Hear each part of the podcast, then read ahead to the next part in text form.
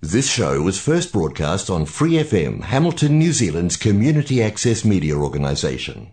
For more information on our lineup of shows and the role we play in the media, visit freefm.org.nz.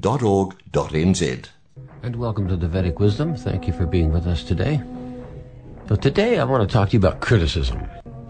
Now, comment and a subject all wrapped into one. But let's look at criticism. Generally speaking, criticism is supposed to be productive. But how rare is that? There are people who live on the fact they can criticize others constantly, constantly, constantly. It turns from criticism to finding fault. But criticism means uh, I, I have my opinion and it clashes with your opinion. Or you have your behavior and it clashes with my standard of behavior. And so I'll criticize criticize something about your bodily features, something about your mental activity, something about your professions, something about how you dress, something about what you own, where you go, who you know. Very, very much external. And this is the problem with criticism. External criticism has no real value. Because it's their life, and they have a right to have that life and that uniqueness, those characteristics to act in that unique way, to be of that inclination in their dealings or activities. That's their right. For you to criticize, well, what's the value of that? So criticism easily gets carried away regularly because we're taught in school and we're taught in society to be arrogant, to think ourselves above others, pretend to be humble and beneath them, but internally still thinking, oh, I'm better than you. I know more, I do better, I like this or that, and you don't, but whatever, whatever. And this criticism thing, it ends up polluting and contaminating many, many, many people. The real use of criticism is for assisting that person to overcome something that's holding them down. That's the only place criticism has merit. If they can't do something, if they can't see something, if they have a perspective that is faulty, then the use of criticism can have merit because you bring them from the misconception to the proper conception. And they can then grow because we cannot grow on misconceptions. We can only grow when we see things in proper perspective. So that's where criticism has merit. It's all right for me to criticize you if I'm giving you support and assistance to improve your perspective or your actions or your resources or whatever. But the qualification, the quantification, excuse me, that comes with criticism is I therefore must accept your criticism. It is a bi-directional act. I have no right to be offended by your criticism if I feel I have a right to make my criticism. This is a open-faced karmic act. I can't do it to you if I don't allow it done to me. It's like instant karma. You've heard the song. I do something and instantly I get a reaction. Bang. Similarly, if I criticize you, immediately you're going to react. Maybe criticism, maybe not, but you will react instantly. Everyone is impacted by criticism because nobody really likes it. If it's done properly and appropriately, and it's done with tact and kindness and with the intent to help that person overcome a misconception, it has merit. But they immediately have the right to turn on you and say, well, I think you don't have this aspect right and I wanted to show you another point of view. So this is what we have to accept in criticism is that it's a two-way street. And the only real merit it has is when we do good with it. We assist them as a friend. Whether they're related to you or not is not significant at all. It's whether you are actually intending to assist them to see things in proper perspective. so that they can improve their activities, improve their speech, improve their life, improve their image. But we get lost in selfishness. And another point I'd like to bring. If I'm observing you, and I'm observing your activities, your mentality, your expressions, energy transmissions, I have to be conscious of the fact that for me to see your aura, I have to look through my aura. And if my aura isn't of the highest caliber, it isn't clean, transparent, I can misconstrue some of the things that you're doing out of proportion or out of uh, relativity because my aura has tainted it. And therefore, I see that aspect in you more severely than it actually is in you. So whenever you go to criticize someone, you should always temper it slightly. Because there's bound to be a degree of your conceptions that you're working through to express to them the point about their conceptions. Now, criticism as a subject matter or as a useful tool, let's call it in this proper context, it begins with oneself. Irrespective of what you think of other people, irrespective of what you intend, the right thing to do is always criticize yourself. Because we are individual living entities eternally, we have a responsibility to grow consciously. To raise our conscious vibration rate, to raise our contribution to humanity, to raise our perspective of, of the reality, to raise ourselves above selfishness, even above extended selfishness to selflessness, and further on into selfless devotional service to the Lord.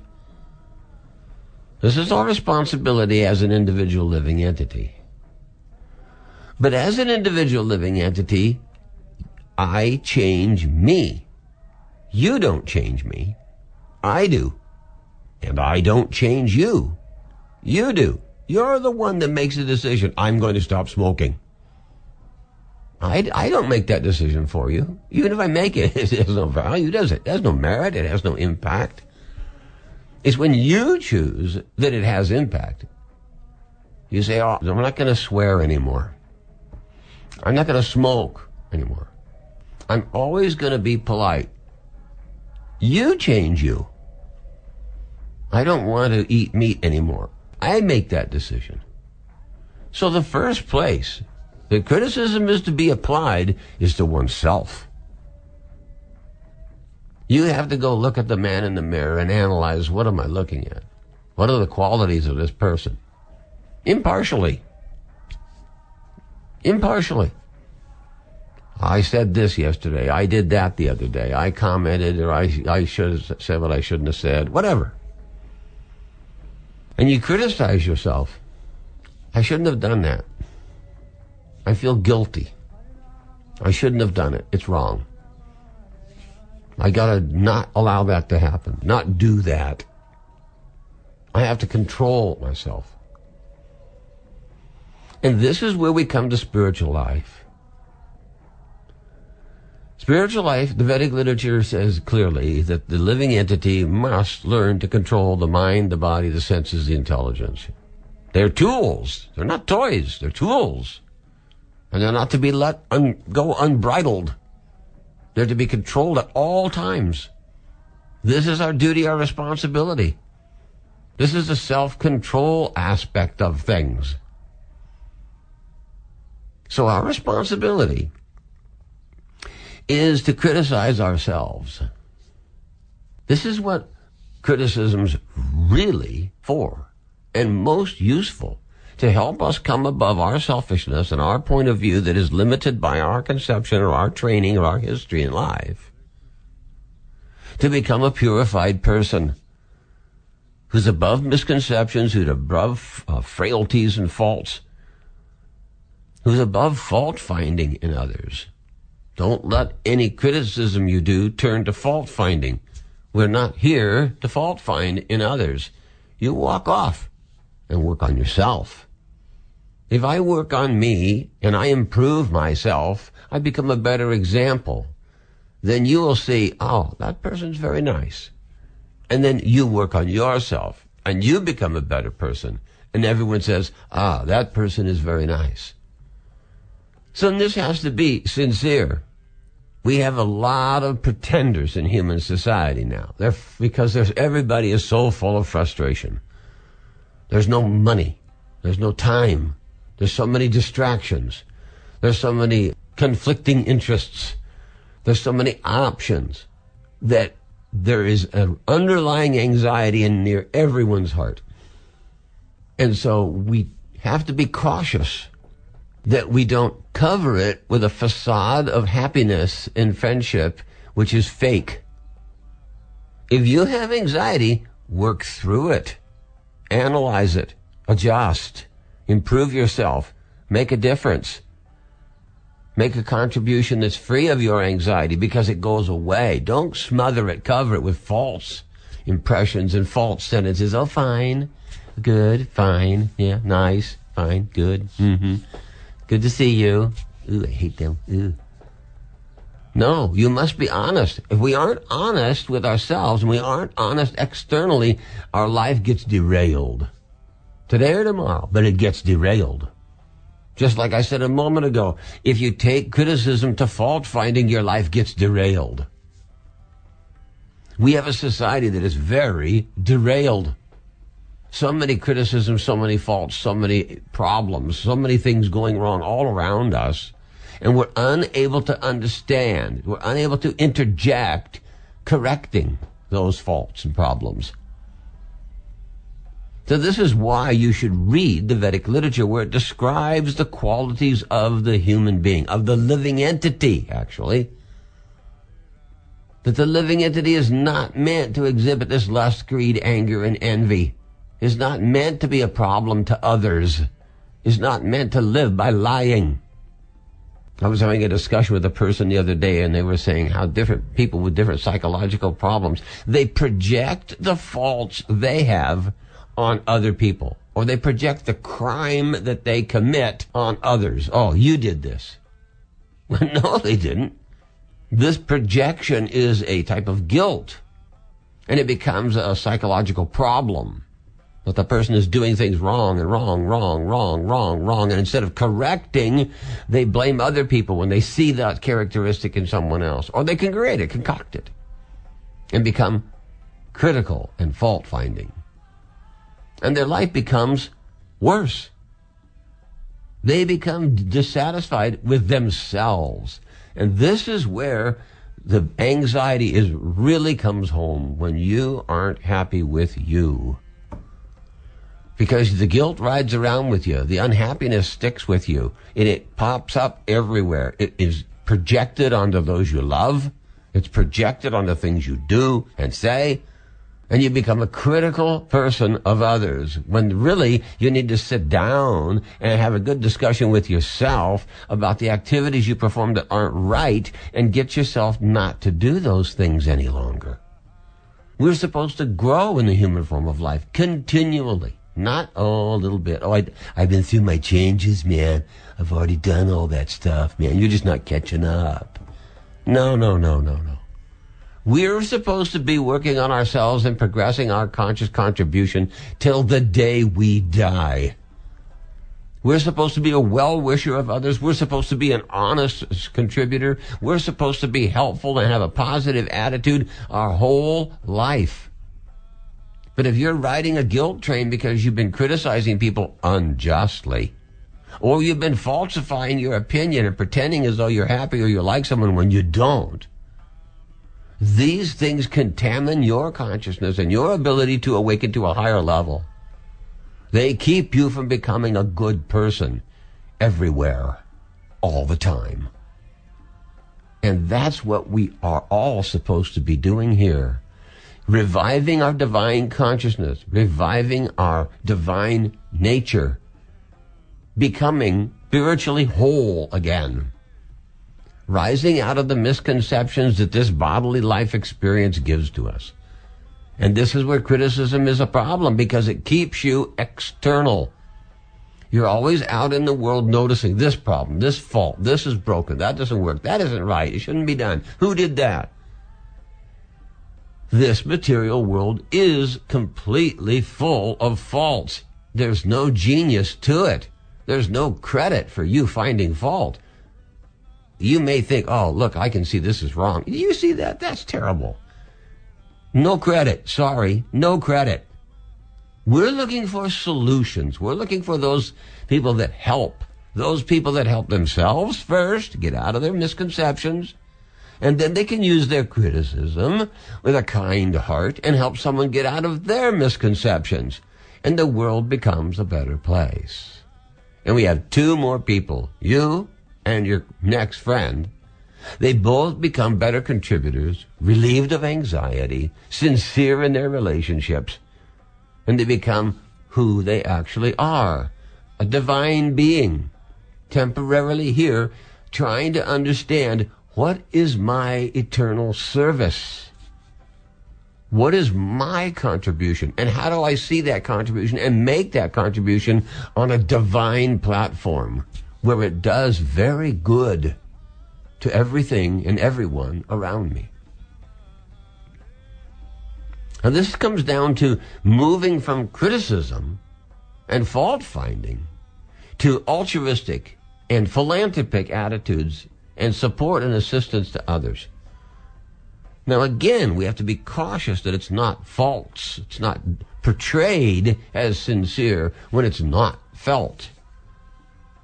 So the only way you're going to have these externally beneficial feelings toward others is if you work on yourself and get rid of the misconceptions or the guilt or the foolishness or the anger or envy or greed that is clouding your actions and understandings. The Vedic literature states clearly that these problems attack everyone. That many of them are the nature of the place, and we as individuals get contaminated by them. We approach the spiritual master to understand, do I have these contaminations? How do I get rid of them? Can you advise me of the proper path, the effective path for liberating myself from my own misconceptions? Can you guide me to what is really right and what is really wrong? This is the proper approach to a spiritual master, and the answer is very simply yes. The spiritual master can see because he's not contaminated like we are. A bona fide spiritual master descends from the spiritual world on assignment to assist the living entities who are trying to better themselves, who are trying to revive their original eternal consciousness as loving servants of God. This is what a spiritual master does, what he means. He's not there trying to impress you. You're not. he doesn't care if you're impressed or not. You're nowhere near the platform of consciousness that the spiritual master is on. He's seeing you for who you really are, the depth of your soul, the qualities of your eternal soul that you're using or neglecting or exhibiting or smothering. And he's trying to help you get that level of your consciousness balanced. He doesn't care if you're rich or not, pretty or not. He doesn't care about these things. But you do. You care about where's the money because the world forces you to. You care about how pretty you are because the, the pretty girls get the answers, get the opportunities. Well, in the service of the Lord, there's an opportunity for everyone. So instead of trying to find fault and make correction in this material world and all the things that are wrong with it and push people around this way and that way to try to get them to act the way you think is right, it's far better to focus on reviving your spiritual consciousness and engaging in devotional service to the Lord so the Lord is satisfied. And you start to exhibit divine qualities. And everyone thinks that person is very nice. And your contribution becomes of the highest caliber. Because what does someone who is engaged in the service of the Lord do when he comes to associating with others? Does he criticize? Rarely. What does he do? He gives them the tools whereby they can purify themselves and assist them to come to their divine qualities, their divine standard, to purify their consciousness, make themselves eligible for love of God, for service to God. Service comes first. Love is immediately there following. So our opportunity in the human form of life begins with criticizing ourselves and making the changes that we know we can make in ourselves that aren't that hard. Everybody has the concept, oh, that could be so difficult. That's only a concept. It's called uh, anticipation. We anticipate it to be difficult or to be a problem. And gradually it becomes one in our mind. But whenever someone endeavors, attempts to improve themselves, they don't understand. They don't realize the Lord helps you. When you're trying to do what's right, the spiritual master and Lord Sri Krishna, they give you assistance because you're doing the right thing. You're developing the divine qualities. You're lifting yourself to the platform of devotional service. You're coming out of the selfish misconceptions of material life. Everybody in the universe is suddenly on your side. And you get support. Broad spectrum support from many transcendental personalities who are observing you, who are friends of you, who are uh, wishing you well, who are uh, anticipating your higher expressions. We only have nonsense presented to us here in the material world. They're always giving you fear. Oh, this is going to break. That's going to go down. He's going to die. This is going to come apart. They're constantly feeding everybody with this fear issue. Doubt, worry, fear, doubt, worry, fear, doubt, worry, fear. And it's restricting the growth of our transcendental point of view. It's keeping us from becoming our higher selves, from reaching to that highest platform that we're capable of. And it gives us this, oh, I'm not sure. Oh, it could be, oh, it could be really hard. Quitting smoking can be really tough. No, it can be really easy. You just do it. I'm never going to smoke a cigarette again. That's that. No matter what. No matter how much anxiety, no matter how much pain, no what kind of influence or association I get, no matter where I am, no matter how tempting it might be, no matter how used to it I, nothing. I'm not going to do that again. And that's how you break it. And of course, you can have someone around you to encourage you when you're in anxiety. No, no, don't, don't give in. Hang on. Find some place to put your mind. Find some place to put it where it can cope with the anxiety. Because it's an addiction. It's nothing to do with you. It's an addiction you got hooked on. It got you. You just have to get by it. But you have to make the decision. That's the point. Anything that's wrong with you and your behavior and your understanding it, you have to make the decision and endeavor to fix it. And you can. If you don't make an endeavor, what do you know? Can't fix it. And you'll think that, oh, I can't fix it. Nobody can help me. This is the illusion. You can help you. Because what you're doing is actually you, the conscious, eternal living entity, is struggling with the mind and the intelligence and the senses. And you're supposed to have been trained from a little kid to not let the mind and senses and intelligence get out of control. But since you weren't trained in that, you've got to train yourself now. And it's done, easily done, with a little support guidance from the spiritual master, and some self determination, some willingness, some desire to improve yourself, to purify yourself.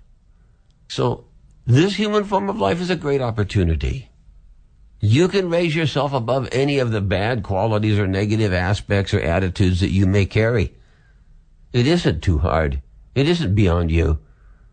You aren't a hopeless case. This is the normal struggle for existence. Either you struggle and fix it in this life, or you have to come back and try to fix it in the next life. You see people that have fixed so many problems and you realize they've had to been working on this for many lifetimes. Or they're really a powerful person and they've done a massive amount of adjustments in one life. Maybe you are one of those powerful people. Then correct yourself. And if you're not one of those powerful people, gradually correct yourself. But you don't have the right. It is not right for you to neglect improving yourself and criticize others and cause anxiety in everyone around you. Because what happens is you end up hurting the ones you love. And they find it very difficult to be around you and to love you. And yet you think of your life without love, it has a definite drop in value. Definitely takes away the glory of life. So the Vedic literature is saying, become a servant of God.